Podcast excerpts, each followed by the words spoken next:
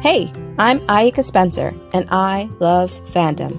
I love the writing, some of which I create, the art, none of which I create, and the many aspects that make it up. With the pandemic in full swing, I decided the best way not to go crazy was to start a podcast around it. This one, Down the Fandom Hole, Conversations With. So putting on my big girl bra, I took a chance and reached out to other fandom creators, asking if they would like to share their voice and experiences around it. Amazingly, most of them have said yes. So taking a moment, we sit down and chat about topics like creativity, taking risks, self-care, and many more. I am humbled that I got to chat with all of these brilliant and interesting creators from around the world, and it has only cemented my belief that fandom can also be a bridge and common ground to inclusivity. We are all valid, and fandom helps us envision worlds in which we are. God, isn't fandom fucking amazing?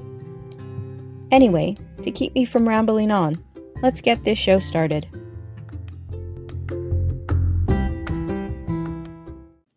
On today's episode, H.R. Winter and I talk about some of the struggles that occur when trying to put words to paper, what it was like working in the film industry, and how writing a story can be like owning a mac and cheese and smoothie cafe. Also, while listening to today's guest, check out the free companion post on patreon.com/downthefandomhole. There you'll find some art, if the guest is an artist, and some other fun tittles of information. So, thank you for joining me today. Hi. That wasn't awkward, was it? I slid right in there. That was a little awkward. You slid right in there. Okay. So before we begin, what are your pronouns? I am she. She. I think that's it, right? She, her. Yeah, her. It's like there's a second one. She, her. So what kind of got you into fandom? So I have been in fandom a long time, though I've never been really active until this one, and then a little active in the last one. But I guess my first fandom was Harry Potter when I was like in high school. So I got all those books and did all the whole like waiting at night. And then like everyone else, I think you're like, I want to see more of this or I want to see more of that. And then I found, fanfiction.net. But I don't think I really wrote anything or did anything. Like I never was like really on social media. I don't think it existed back then. I'm trying to think. I know, right? Oh, it's like date myself, but I guess like Harry Potter was my gateway drug, and then I had a couple after like Underworld, which is a really random one because I love Kate Beckinsale naturally. Oh God, is she hot? She is so such hot. A type too. Like I was thinking about it yesterday. I was like, if you love Katie McGrath, like you love Kate Beckinsale. Like it's like the same thing. If you love Eva Green, you love Kate. Like it's like a type, you know, like Irish, UK, British. Yes. Like it's like. You can't help yourself. Yes. Well, Eva Green is French, I think, right? So. I guess so. Because she's got a twin sister too. God bless. She speaks French quite fluently. Don't tell me now. I have to go look that up. Oh, you'll find it. It's a good one. Yeah. Wow. YouTube. Eva Green interview French. She was British? It's there. I feel like a bad. She man. Is British. Oh, okay. But she's also French. Multi. I'm so impressed. Yeah.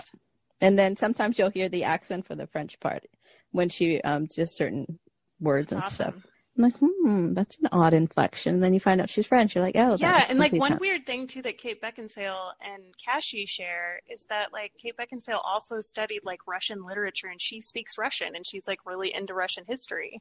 And I'm like, what is it with these women, you know, that have like angelic faces and they're like super intelligent and like extremely funny. I'm like, I'm just dead in the water. So Underworld. Yeah, that's exactly. Your jam, huh? Also, she's a vampire. I was like screwed. And then I was into Lost for some like really misbegotten years. And then I think there was a big gap, like where I wasn't like a big fandom girl for anything until like Pretty Little Liars, which just judge me. We'll move right past it. We're not going to talk about it. And then Supergirl. Okay. I feel like now we have to. I didn't say anything. What are you talking about? Oh, okay. What do you mean? I will be sure to edit that out. She's like, actually, it's going to be in. Worries.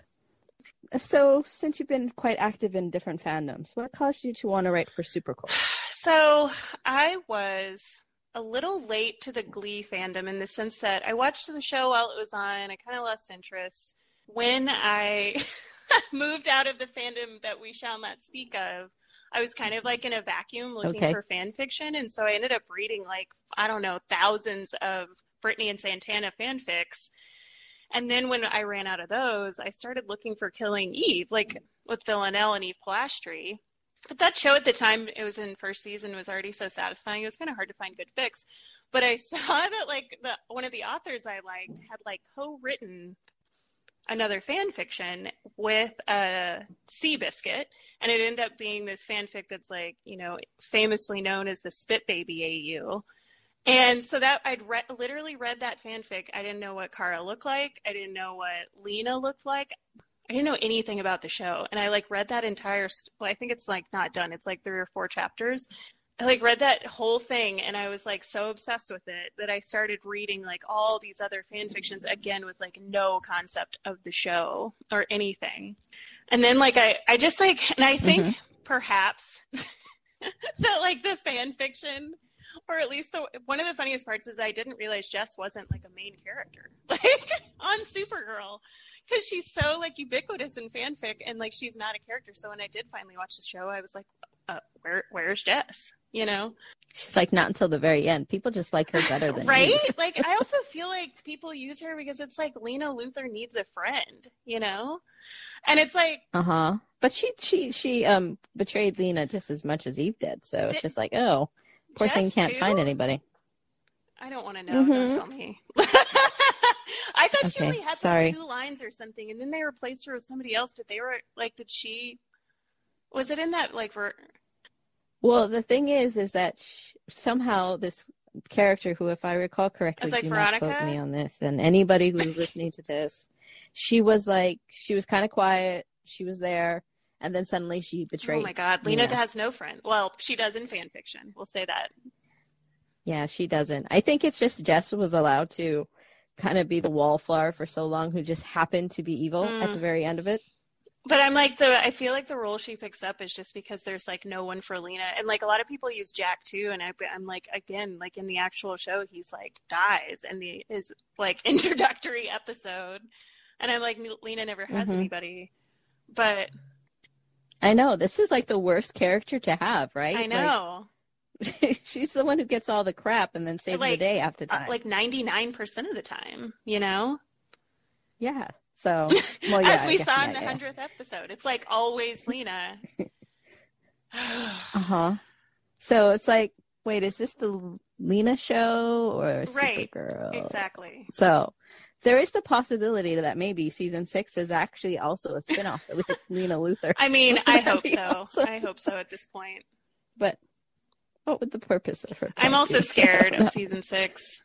Yeah. After seeing the trailer for Lois and Clark, I was just like, wait, why is he in the middle of nowhere in a farm unhappy if everything is going so well for him? Just like, I couldn't even bring myself to watch it. I have like such little interest in that. You know what I mean? Like I was like, so I don't even know what that show's about. I will not be tuning in. Yeah, that's okay. Neither am I. I just wanted to see the trailer. If Super Corp's not on it, I'm not interested. The sad part is I would totally watch it, which is pretty much why I watch any part of Supergirl, because it's like such a trash fire. But what can you do? Yeah. We all love a good trash fire. You know what you asked, like it's like why I got into it is their dynamic. It's also so when I did watch a show, it's like the actresses are really talented. Like the whole cast is pretty talented, and there's so much room for like you're so unsatisfied and unfulfilled in a lot of ways. I think even if you weren't just there, like for the gays, you know, like there's so much that like they could do so much better, and so naturally you just like instantly go back to fan fiction to like fill those voids. And like the sad part is you're like, why are you so into this? And you're like, because it's so unsatisfying. Like Shiro is like a show I loved, never once looked for fic. You know what I mean? Because it's like such a, like I'm like perfectly satisfied, don't even need to look. You know? Yeah, I know. I got that myself. Like I interviewed Ray D. Magden, and she writes for Korasami, and then I'm like, oh, I better check this out because I had I remember vaguely watching like episodes of it, and then I finally went through all 4 seasons, and I'm like, I was just so satisfied with the show itself that I'm like, I don't know if I'd want to find other fics that weren't just heavily involved with the smut that you don't get to see. Exactly. You're like, I don't need a plot. Because they actually get to be canon, and you're like, oh, well, okay, let's build off of that. But I'm like, I don't need to see like anything else. The stories that are where they, like, amend canon. I can't think of the word right now. Where they, like, fix canon. You're like, I don't need that. Whereas, like, every episode of Supergirl, it's like, oh, fix it, fic. It could, I'm like, I need that, now. Yep, someone do this better, please. Exactly, exactly. All right, So what is kind of your writing process when you're thinking of a story, and what kind of also are like some hindrances or struggles that you have trying to put pen to paper? I think like everybody, I kind of struggle with like when inspiration actually strikes. So my process is just getting it done every day. 500 words a day is my current one. I've tried to do higher than that, but I can't. I just have noticed that I can't meet that expectation right now. Like, I work full time, so I can't really trust that I can do 1,000 words or even 1,500 words. So my process is 500 a day. I keep a document that kind of has all of my works in progress, or even like certain ideas that I have. I really like to use Tumblr prompts as like a way to just write something if I want to write, but I don't really feel like writing anything I have, like including like if it's my original stuff or if it's another Super Corp story. I really like those. And so the sad part of those, I have 1 million in my like ask box, but I'm saving them for a someday. But I feel like those are good ways to get practice or inspiration. And so I'm trying to think what else. Are you a pantser or plotter? Plot for sure. I write everything out ahead of time. It's like, so I have an outline. I outline everything, and then I outline scenes, and I outline which scenes are in which chapters. It really helps me stay organized. Nice. That is a road that is a hill that I am slowly dying on sometimes. So I'm in awe of anyone who can actually plot. It's like, oh my God. I'm in awe of people that write without a plan. Like, I don't know how they do that. A whole lot of luck. Yeah, I mean, some of my Tumblr prompts are like that. I don't really know where they're going to go before I write them, and that's kind of the fun of it, or like the freedom. But an actual multi-chapter and I don't know where it's going, I think that's like maybe my biggest nightmare would be not knowing what I'm doing. What kind of themes do you like to read and write? So I really like science fiction. I like fantasy. Actually, don't really like stuff that's like autobiographical or like history based. I don't really like things that are like based in the real. So I also really like young adult novels. Like, so I read a bunch of those when I was growing up, and I continue to read them into my 20s. So I really like that genre too. So I'll read like Rex for that, but I'd say science fiction and fantasy are my favorites. And write, I don't feel like I get to write those as often because there's so much world building involved. You know, I feel like it's a lot of work, and I guess I feel like I try to save original concepts and not use them in fan fiction. I don't know. Does that make sense? Like, you're like, I want to save those for something original, as opposed to like put it into fanfic and then potentially have it get stolen, or just even, I don't know. So I don't usually get to write my favorite genres because I'm kind of careful with what I want to use in fan fiction. I feel like that work would be stolen even in your original stuff too, because like a lot of AUs are inspired by books and movies and things like that. Yeah, all of mine are movie AUs because I feel like I'm that can't really be taken. You know what I mean? Like, and I get to work like playing kind of the sandbox of that story, and I get to be original in that way versus having to come up with something completely original. And I really respect those fanfic writers that do that. I just I have a couple original works. And the ones that I have are all fantasy or science fiction or kind of like dystopian young adult stories. And so I do write that there, and I wish I could share it, but I'm like still working on them, sadly. So when do you hope to finish them, or is it kind of just like a slow burn process? There's one that I've been working on forever. Like, I came up with the idea at the very end of college, and I had like really bad writer's block for a long time with it, but I've made really good progress lately. And so I have about 14,000 words, and I probably have even more than that. And my goal is to have it done by the end of this year, if not sooner, and then probably go through like hiring an editor and trying to get a second draft of it. And then we have like, me and my wife kind of like talk about a bunch of other story ideas. And so there's another one that's like probably 70% done. Wow. And that's like, good. Yeah. And I just sort of lost like inspiration to write it, but I think I could still probably publish something out of it. And that one's like a young adult novel too.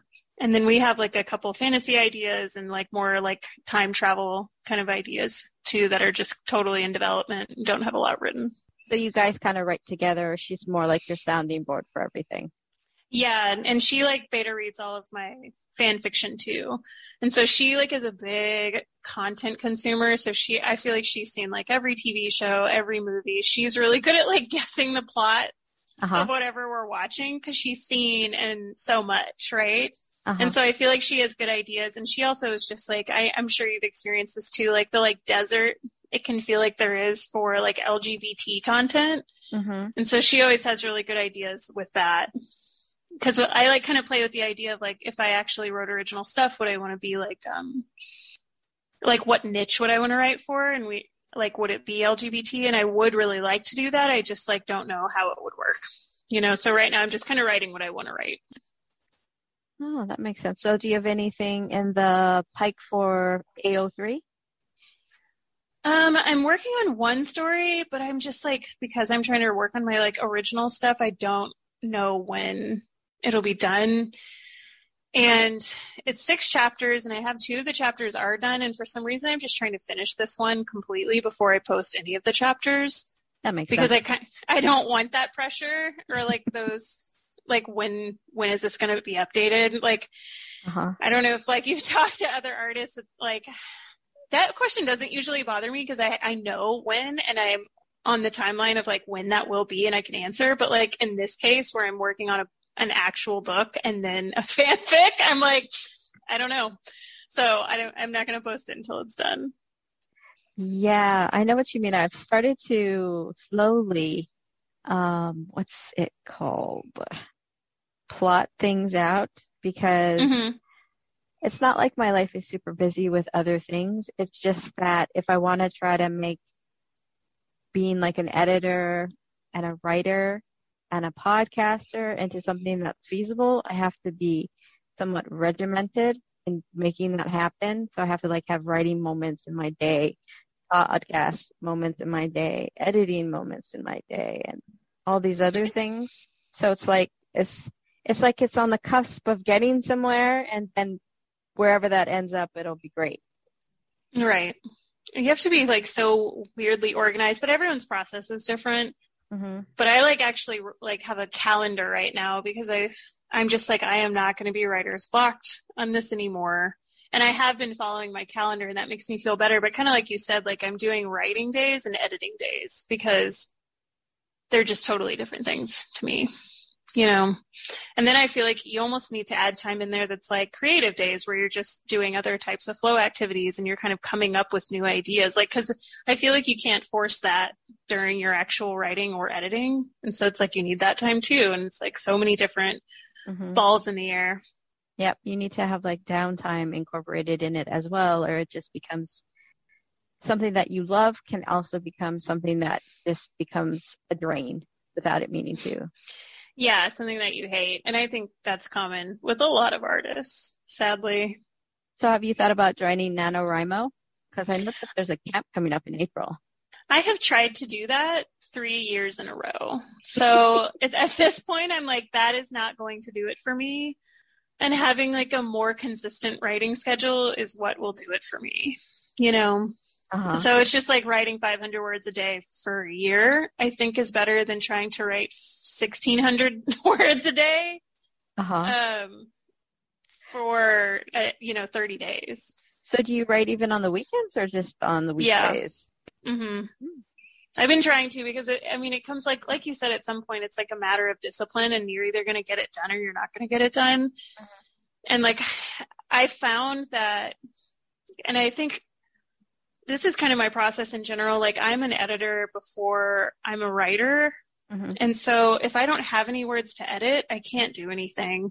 And so I have this real struggle on those days where I need to just write 500 words instead of edit and sort of add 500 words, which is good too, but I'm going, I'll get to a point where I don't have any more words to edit. Right. Yep.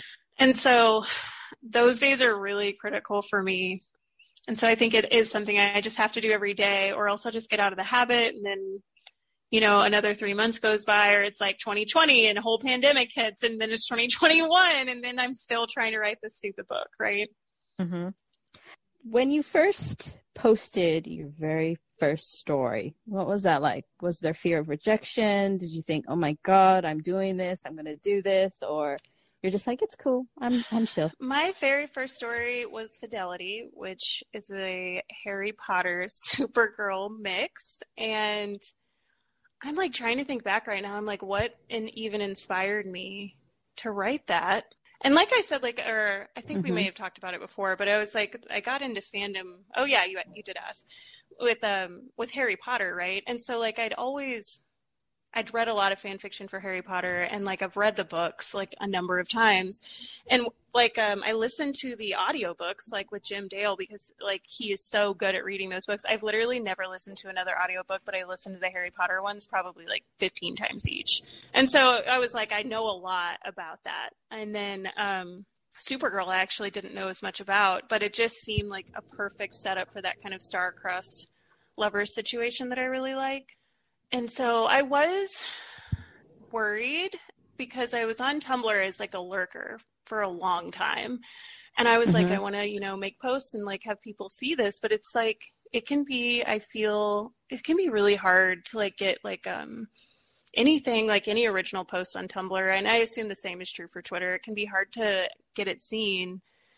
And yeah, and I wrote that story over a year, and for a long time, I felt it was me and these 12 readers that really loved it, and I loved them, and they commented every time, and they had these really long effusive comments, and they were sustaining my life force, because I was just I would talk about it with my wife, and I was I feel and she would try to make me feel better, and she would be you have this macaroni and cheese and smoothie restaurant.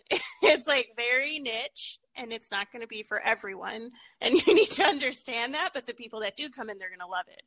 And so I was okay, that's good enough for me. I was kind of always if one person likes it, then it's worth sharing, because I loved writing it. And so I am really happy that I started with a story that I loved writing, because I know some writers can really struggle with that. They get into a concept that they like, but they sort of lose the love for it halfway through, And I never had that problem with Fidelity, and I was really happy with that. But yeah, I was definitely afraid of rejection. I definitely struggled with feeling the story wasn't being seen.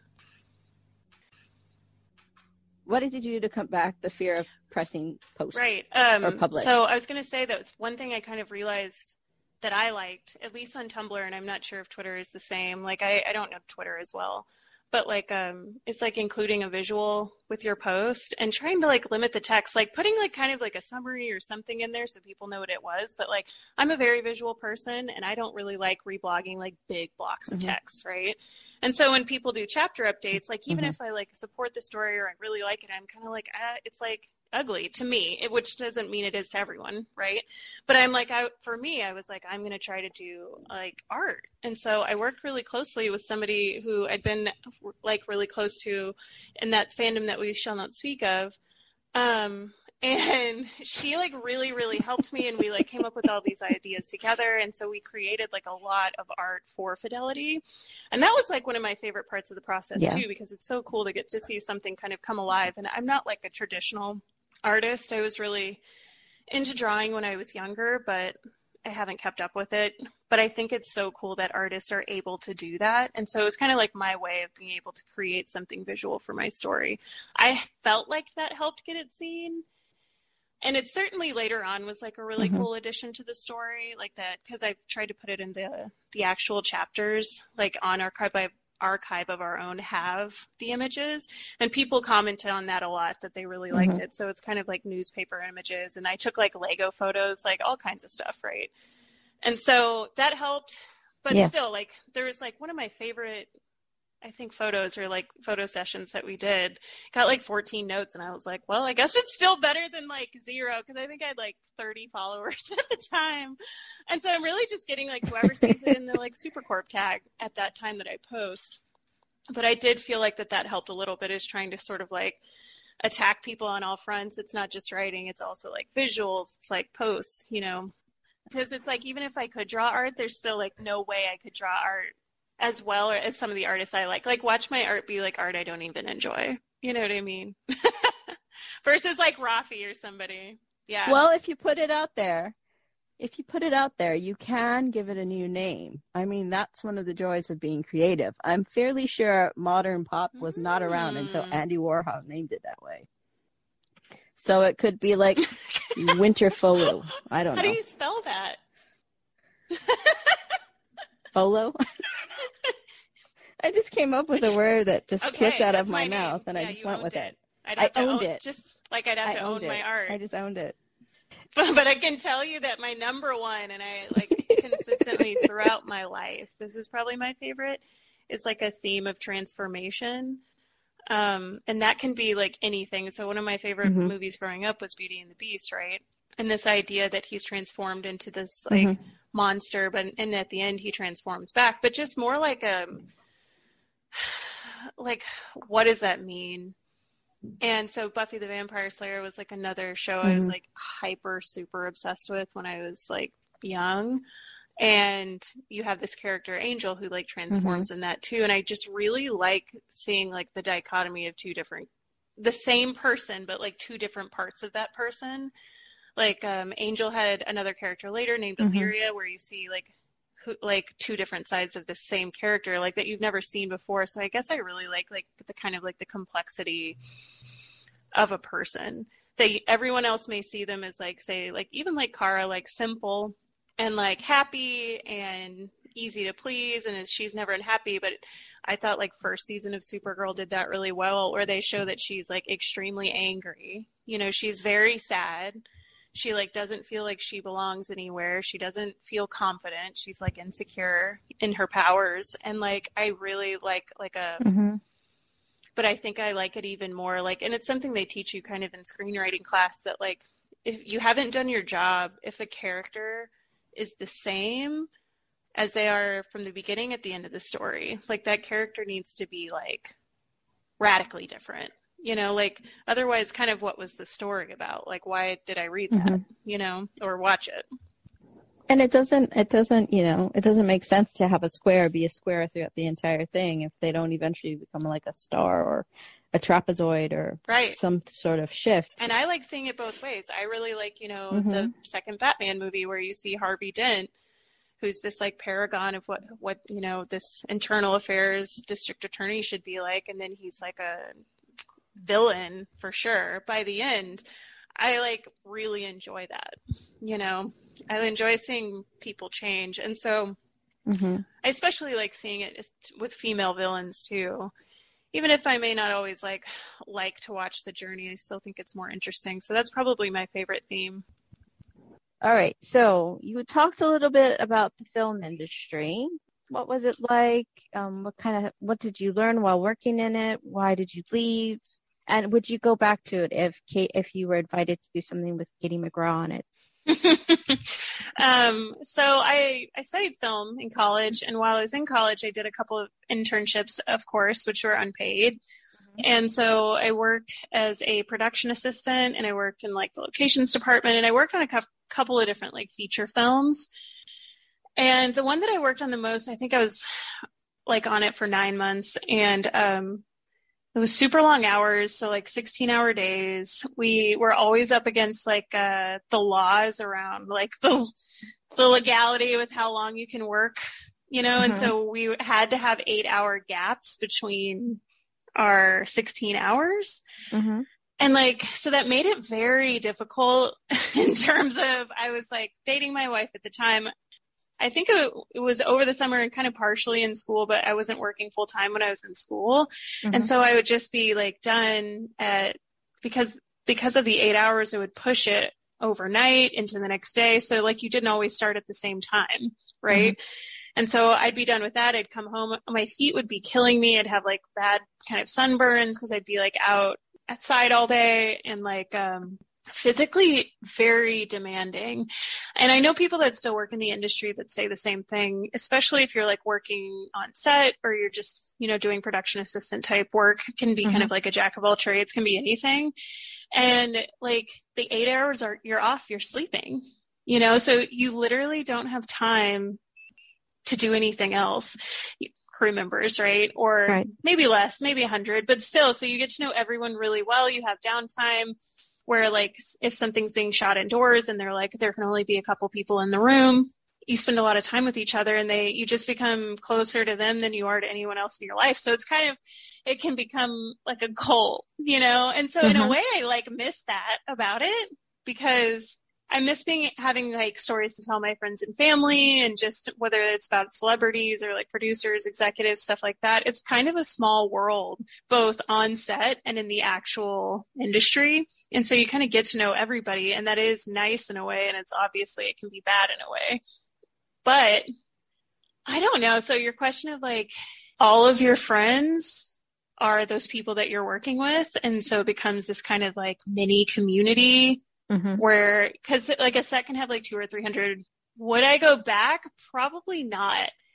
I felt when I quit, with the reason that I stopped doing it, even though I was studying it and planned to go into it, and I had a really great resume when I graduated, was that the hours really killed me, and the idea that I would have no balance and no other life outside of it. Mm-hmm. You also travel a lot for it. And like, you could be shooting in China, you could be shooting in like the Texas in the middle of nowhere for 2 or 3 months. And so I wanted to stay together with my wife at the time. And the idea that I'd have to move to Los Angeles, and I really don't like that city, but so that was like a negative for me, but really traveling and never being able to see her, not really having friends.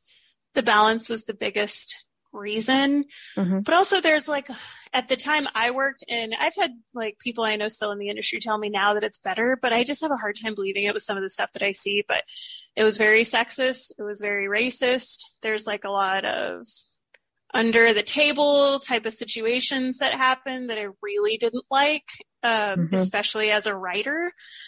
Your ideas get stolen.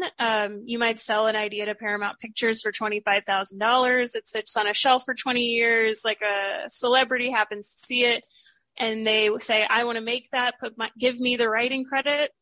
And then it comes out and it's a multi-million-dollar movie based on the idea that you sold to them that they own. They can say anybody, they don't need to give you credit. And so they don't need to give you royalties. Like, that's sort of one of the classes that made me really think I did not want to go into it, is that when you write a book like that, that intellectual property is yours, but that's not the case when you sell a script, you know? And it's not the case that you could actually be the writer. And we heard of this all the time, that is the writer of a movie for 9 months, and you can get fired 9 months into filming, and they will take your name off the credits of the movie. You know, so even though you wrote the entire thing, they just, I feel like, and they say this in Hollywood, they're like, everyone has a script, right? I feel mm-hmm. like writers are not appreciated there. And you can kind of see that with Supergirl too. It's just like it's TV writing, mm-hmm. horrific hours, like mm-hmm. 12 to 16 for sure, overnight hours, constant, really difficult deadlines to meet. I feel like the people that make it in that world are not always the best writers, but just can somehow like thrive in extremely hostile environments, you know?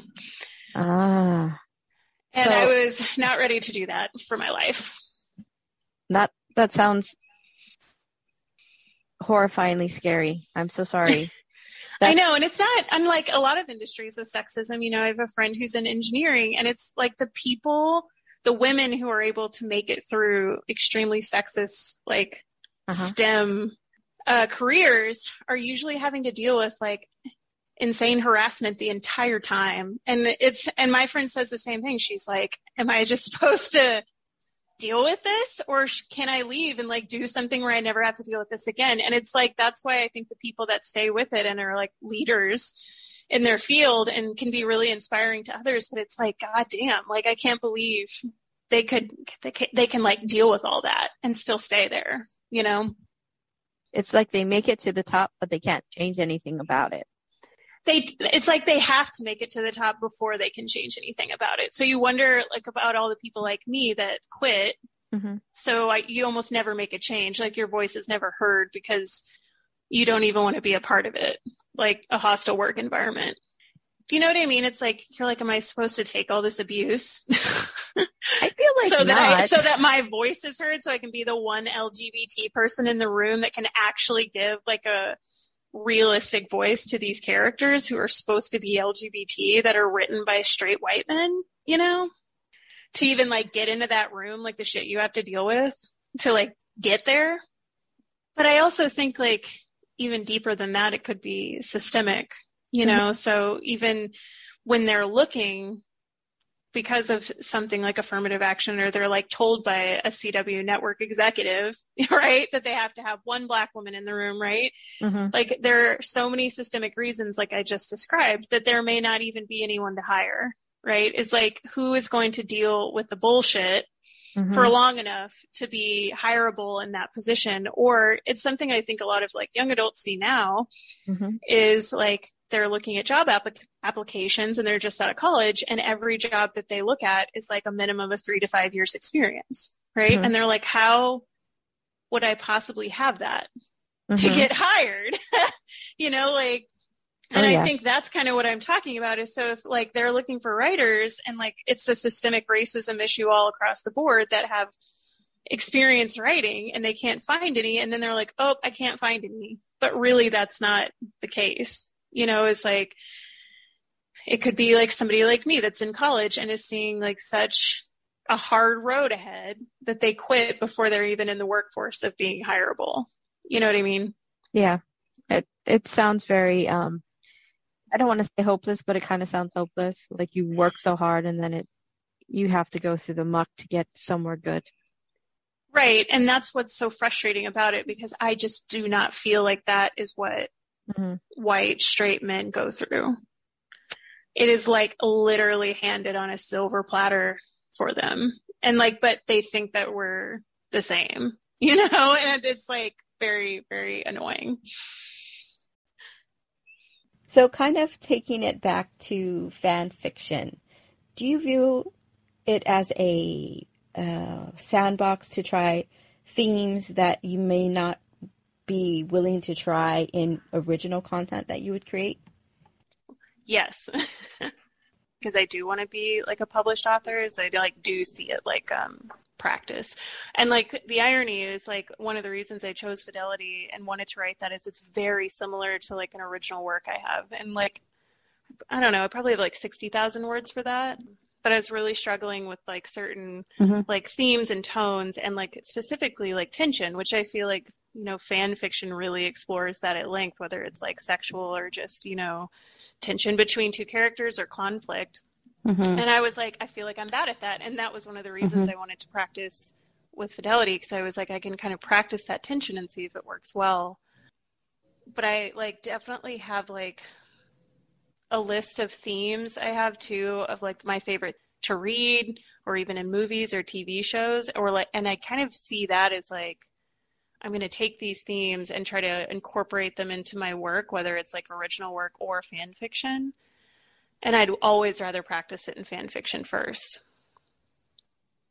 Yeah. I like fan fiction for that very same reason too. It's just like, I'm actually thinking of writing this BDSM fic with Kara, Lena, and Andrea. I'm like, let's do a little bit of mommy, ma'am, mm-hmm. submissive thing going on. But I'm like, I'm at a block.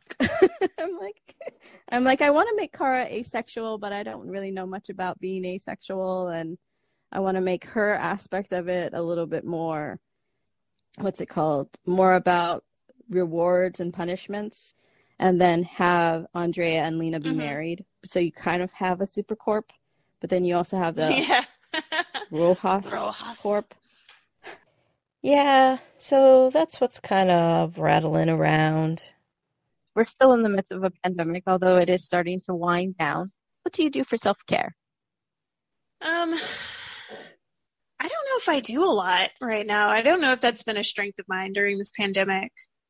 But I remember I went through these 40 hours of training once to be an assistant to the SANE nurses. And if you don't know what that means, so it's like sexual assault. They get the chain of evidence. And so they do interviews, they collect anything from the body. So it can be a long process in the hospital. And so I was a volunteer assistant that did that. And as you can imagine, and so it could be anywhere from 1 hour at the hospital or 8. And this could be at 3 a.m. and this could happen 3 times during a weekend while I was on call. So in that job, when you say self-care, it makes me think of that because they were very adamant that people did self-care things because I think the burnout or the emotional toil of those visits could be really, really high. And especially for those people that actually worked at the place that I volunteered where I could control. I was I'm going to volunteer this weekend. They actually worked there. And so if they couldn't get a hold of one of us, usually one of them went. And so I think of that sometimes now because we had this whole day on self-care and about it and got those questions answered, which is really cool. I'm still not very good at it, but I play a lot of tennis. Movement is probably the number one thing that helps me, especially in the early days of the lockdown when we weren't supposed to really leave the house for anything other than groceries. I was walking 3-4 miles a day around my neighborhood like a crazy person. And then I started biking again, and I hadn't biked in several years. And so I got my bike all tuned up for that. And so exercise is a really big one. And then trying to be social, I started playing video games again, and that helped a lot, even though video games to me can kind of be addicting. I don't know if you play video games. Do you? I do, but I mainly play Animal Crossing and Yoshi's Crafted World. So it's not really group oriented, but I can basically play it for hours straight, which right. I'm but now I'm kind of using it as a treat for myself at the end of the day where it's okay, I got it done. So my Animal Crossing's all the time zones are all jacked up because I want to go to Nooks and I want to go to Abel's and I can't go to there when I play at 11 o'clock at night. Right. But I do think that really helps though. So video games has been a big one. And then my wife is really into gardening. And so I don't do a lot of gardening, but she does a lot. So that's been a big one of hers, but I get to enjoy the garden. So being outside is really nice. So is it a vegetable garden or a flower garden? Yeah, it's a flower garden. She's really into pollinators. So bees and hummingbirds and butterflies. And so almost everything she plants is native to Texas. Uh-huh. So she's really into Texas native plants. Which is really pretty in the summer. We have a lot of activity back there. Oh, wow. That sounds cool. I wanted to put up a picking coop in my yard for a while. But yeah, we want to do that too. We've heard that predators are really bad for chickens and that you should expect to lose some of your chickens, which sounds super depressing. And so that's kind of stopped us too. Well, luckily the only thing big here are cats, but if they're in a coop, they're okay. And then mongoose maybe. And for here, there's not huge ones, but I guess raccoons and things you wouldn't expect, you know. Really? They eat chickens? I think. I'm not an expert, but I've heard that all sorts of things break in and bigger birds, like birds of prey. What do I do for self-care? Oh, and my self-care is so fucking jacked. It's terrible. That seems to be the case, even with all these SANE nurses and the volunteers. Uh-huh. Everybody struggled with it, you know. I was much better at the beginning of the pandemic because I wasn't trying to not go insane, oddly enough. But then I started podcasting and doing other things. And so suddenly I allowed myself to not worry about taking care of myself the way I needed to. And I'm trying to get back into it. But I liked going for walks around my neighborhood and, once I need something to keep me accountable for those kind of things, and I'm very bad at self-accountability. Yeah, I like classes or where you have to play with other people. You know, when it's just you alone, it's very easy to blow it off. Anyway, I don't have time for a chicken coop. I just keep dreaming of one. You imagine it, yeah. I'm like, oh, fresh eggs in the morning. Yeah, for sure. And then I'm like, oh, chickens wake up really early in the morning. It's okay. I wake up early anyway, so. But yeah. Someday. What do you do for self-care? I have the outdoors. So I actually just got a rain jacket, so I can't keep saying it's raining. So waterproof, and the only thing I have to worry about are my shoes. I was like, you can cover your shoes too. I was thinking a friend of mine would do that. She put like bags on them or something. Oh, okay. I can do that. Well, yeah, I just got to kick my ass in gear. Although I do try to schedule at least an hour where I'm not doing anything, or like maybe 15 minutes where literally I just sit and stare at the ceiling so that my mind can just recenter and kind of reorder itself, and I'm not doing anything. But then I think I end up falling asleep too half the time. Yeah, that's kind of, I have that problem where I have to-do lists. I have to-do lists for every day, where I cannot actually spend time relaxing, you know, like where there's no quiet time or downtime. Yep. Just a quick pause so I can share this clip of today's guest in the minisode 5 Burning Fandom Questions that is accessible only as a Patreon supporter. I hope you enjoy.